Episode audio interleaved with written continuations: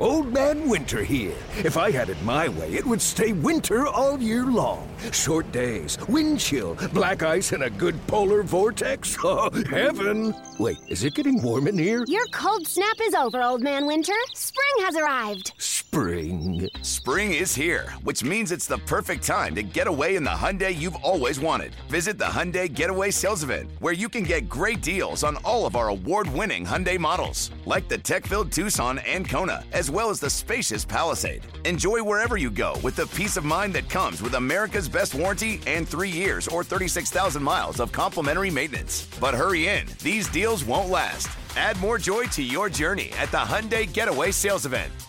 Now get 0% APR or up to 1500 bonus cash on the Hyundai Tucson. Now, during the Hyundai Getaway Sales Event. Offers end soon. Call 562 314 4603 for details.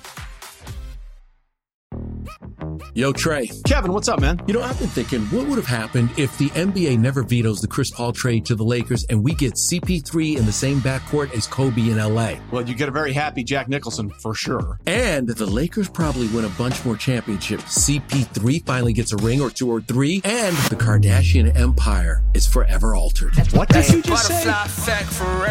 Hey, everybody, I'm Trey Wingo. And I'm Kevin Frazier, and we're teaming up on a new weekly sports podcast from Wondery, Alternate Routes. As former Sports Center anchors and current sports obsessives, we're consumed by all the what if questions that make being a sports fan so excruciatingly fun. If you're like us, then you also live and die on the fallout from every drop pass. Or play call. Each week on Alternate Routes, we'll take a flashpoint in sports, break down what actually happened, then explore every alternate scenario and the ripple effects it would have caused. Follow Alternate Routes on the Wondery app or wherever you get your podcasts. You can listen early and ad-free right now by joining Wondery Plus.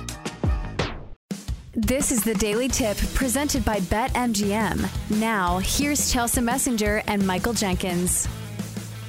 I don't know. It was a great WBC and it's made me ready to talk some baseball. So let's do it. We're going to talk Tampa Bay Rays today and uh, further breaking down the AL East. So we're going to bring on Neil Solondz. He is the play by play guy for the Tampa Bay Rays and hosts the Tampa Bay Rays podcast uh, each and every, well, I don't know how often it comes out, but uh, search the podcast wherever you get your podcast. So, Neil, here's my take on the Rays. Every single year, I bet on them to win the AL East because you always get a great number. And this is a Rays team that is constantly undervalued. Obviously, that bet did not come home last year. But do you think this is a Rays team that once again is kind of creeping up in the shadows?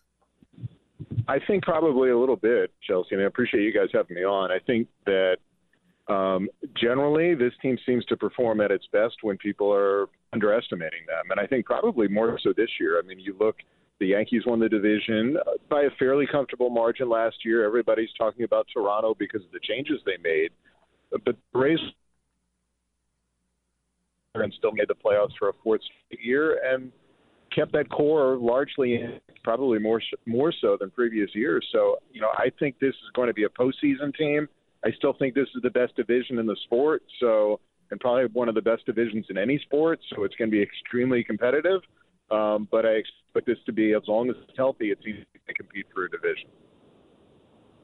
Neil, how, how do you expect this pitching staff to perform? McClanahan was great last year. Now Glasnow is coming back fully healthy. They picked up Eflin. Like this, this pitching staff's looking really, really good for Tampa. What are your expectations?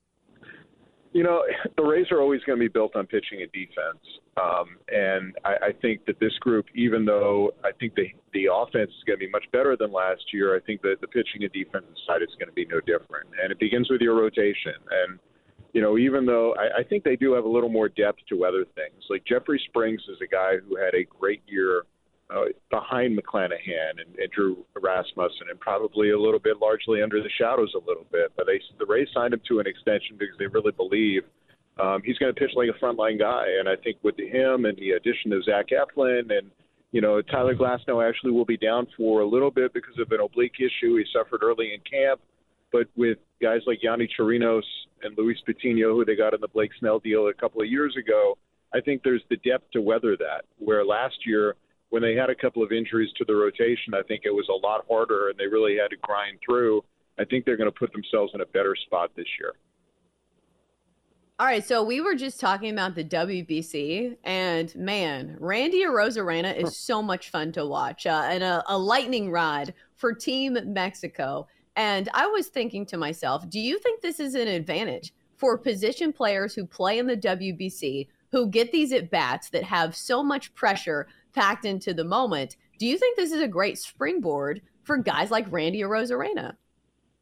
I, I hope so. I think so. You know, I, I think it may be like he seems to always, you know, get up for the moment, right? I mean, you remember his mm-hmm. October in the 2020 World Series, and you know, it's playoff Randy, and here we had, you know, WBC Randy. I do think it's hard to play at that intensity level for 162 games of a regular season. You know, it's it's not conceivable, but the Rays had 12 players in their organization play in the WBC, and, and one in particular was Francisco Mejia, one of our catchers who was with Team Dominican Republic. And he came back and said, I'm not going to be nervous anymore because I've, I've never had to deal with anything quite like that. And he, most of the players, I, actually to a man, nobody has told me that it's been less than a playoff game. They thought it was more than a playoff game. And a lot of these guys have played in World Series games before. So I think it will help them in big moments, whether it's in New York, whether it's in Boston, whether it's in Toronto, whether it's hopefully in the postseason this year. I think those moments will allow them to relax, and I think it can only help the group grow. You know, as far as Randy, you know, I, I think he wants to believe it or not improve on what he did a year ago, and I think he's certainly capable. I don't know that he can play at that intensity level for for six months. Um, but if he can even raise it up another notch, um, it just helps take this team to another level. Seems like the Rays always have a guy every year, much like Arozarena. I feel like it was Brandon Lowe a couple years ago, who just kind of breaks onto the scene, and that's what the Rays organization is so good at. When you look at the farm system, or maybe a guy that's already on the opening day roster who isn't a big name to people now, but you think by the season's end could be a breakout player for the Rays this year? So I think there's probably a few. I, I think, you know, even though we always talk about pitching with the Rays, I do think the position player depth uh, and the young position players that I've seen in camp are, are a lot better than I've seen in recent years. Is there a player to the level of a Wander Franco or a Randy? I'm not sure. I think that Josh Lowe um, has a chance to to break out. I think they were hoping for that last year when they traded Austin Meadows. But then I also think there are a couple of guys on the position player side, whether it's Curtis Mead, a young player from Australia, or Kyle Manzardo, who was the minor league player of the year in the system a season ago. Both those guys will start the year at AAA, I think both have a chance to help. And then I think they've been really good at finding relievers who suddenly you know, take a big jump. Jason Adam with Team USA um, is a great example of that. And there's a, a right-hander, Calvin Faucher, who throws mid upper 90s with a big curveball, who made his big league debut last year. But I think watching him in camp, he looks and seems conversationally like a different guy. Um, and I think he has a chance to really take a big jump in, in the bullpen. Presented by T Mobile, the official wireless partner of Audacy Sports. With an awesome network and great savings, there's never been a better time to join T Mobile. Visit your neighborhood store to make the switch today. Yeah, I don't know where the Rays find these guys, but it feels hmm. like left handed relievers that are like six six grow on trees in the Rays organization. I know you have talked about the starting rotation a little bit, but let's talk about Shane McClanahan because this is a guy with plus stuff, a strikeout machine. Sometimes he doesn't go deep in games, but somebody that certainly has a very high ceiling. What do you think we see from Shane McClanahan? Do you think he actually has a shot at winning the Cy Young? I do. If he makes all 30 starts, um, Chelsea, I think that that's you know what probably his. He he may not say it publicly, but I wouldn't be surprised if that was his goal. Um, he's a really really driven individual, and you know he was asked about the changes that he made this offseason, and he was very disappointed in himself that he didn't make all 30 starts. He had a little bit of a shoulder issue at the end of the year and missed like two or three. Um, and, you know, this is a guy who started the All Star game last year, but if you look at his performance after the break, it wasn't as good as before. And his goal is to be that good for the entire season. And he came into uh, camp in even better shape than he was a year ago. He came into camp stronger um, and and looking a whole lot more even even though he was very fit last year, even more fit this year. and I think he's extremely, extremely driven. You know, one of the things that he first said was when Clayton Kershaw won a Cy Young, the next year he developed a new pitch. And his feeling is, well, why can't I be better every single year? And I think that's kind of the attitude that he takes. Um, and if he can stay on the field for 30 starts, I would not be surprised if he's in contention for the Cy Young all year. Neil, I'm looking at the uh, AL MVP market here, and you were touching on Wander Franco a little bit. He's 35 to 1 to win it. Do you see any value with, with Franco maybe to win AL MVP potentially? I think he's definitely capable of that kind of, you know, that kind of season.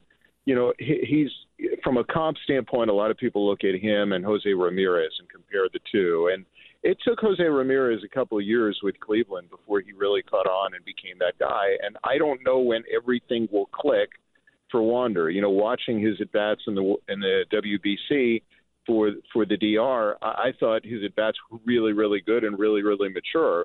Um, you know, and I think that if you look at what happened to him last year, he had a hamstring injury early in the season. Before that, he was playing great. Then he broke his hamate bone in July when it seemed like he was just starting to figure it out.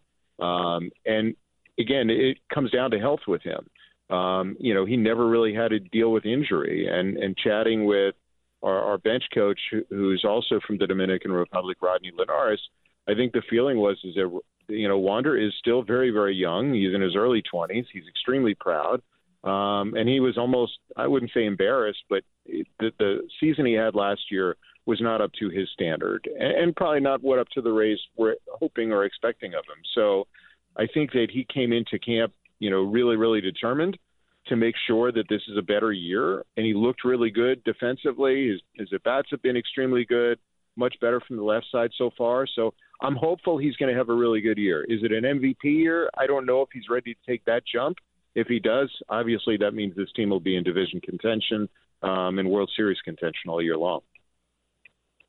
Okay, so let's talk about the ceiling for this Rays team. Right now, the projections from the sports books are the Rays are plus 325 to win the AL East. That is behind the Yankees and the Blue Jays. And their win total is set at 88 and a half, which isn't super low. What do you think the ceiling is for this Rays team?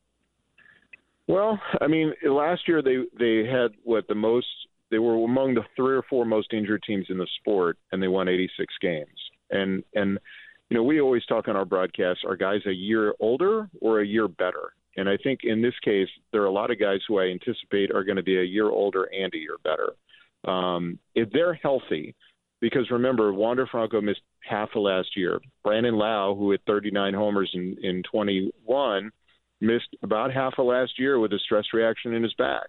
And Manuel Margot, who was having a terrific season the first couple months, in fact, won a Player of the Month award for the American League you know, also missed nearly half of the year due to injury. And I think if those three guys and Randy um, and, and Yandy Diaz are held, play, you know, play 130 games or more, you know, I would be surprised if this isn't a 90 win ball club because I think that core makes them takes the pressure off some of the other young players in this group and makes them a really good team. Uh, and I, I especially think it helps because remember they're also playing a balanced schedule. Um, and you're playing 14 games against division foes instead of 19.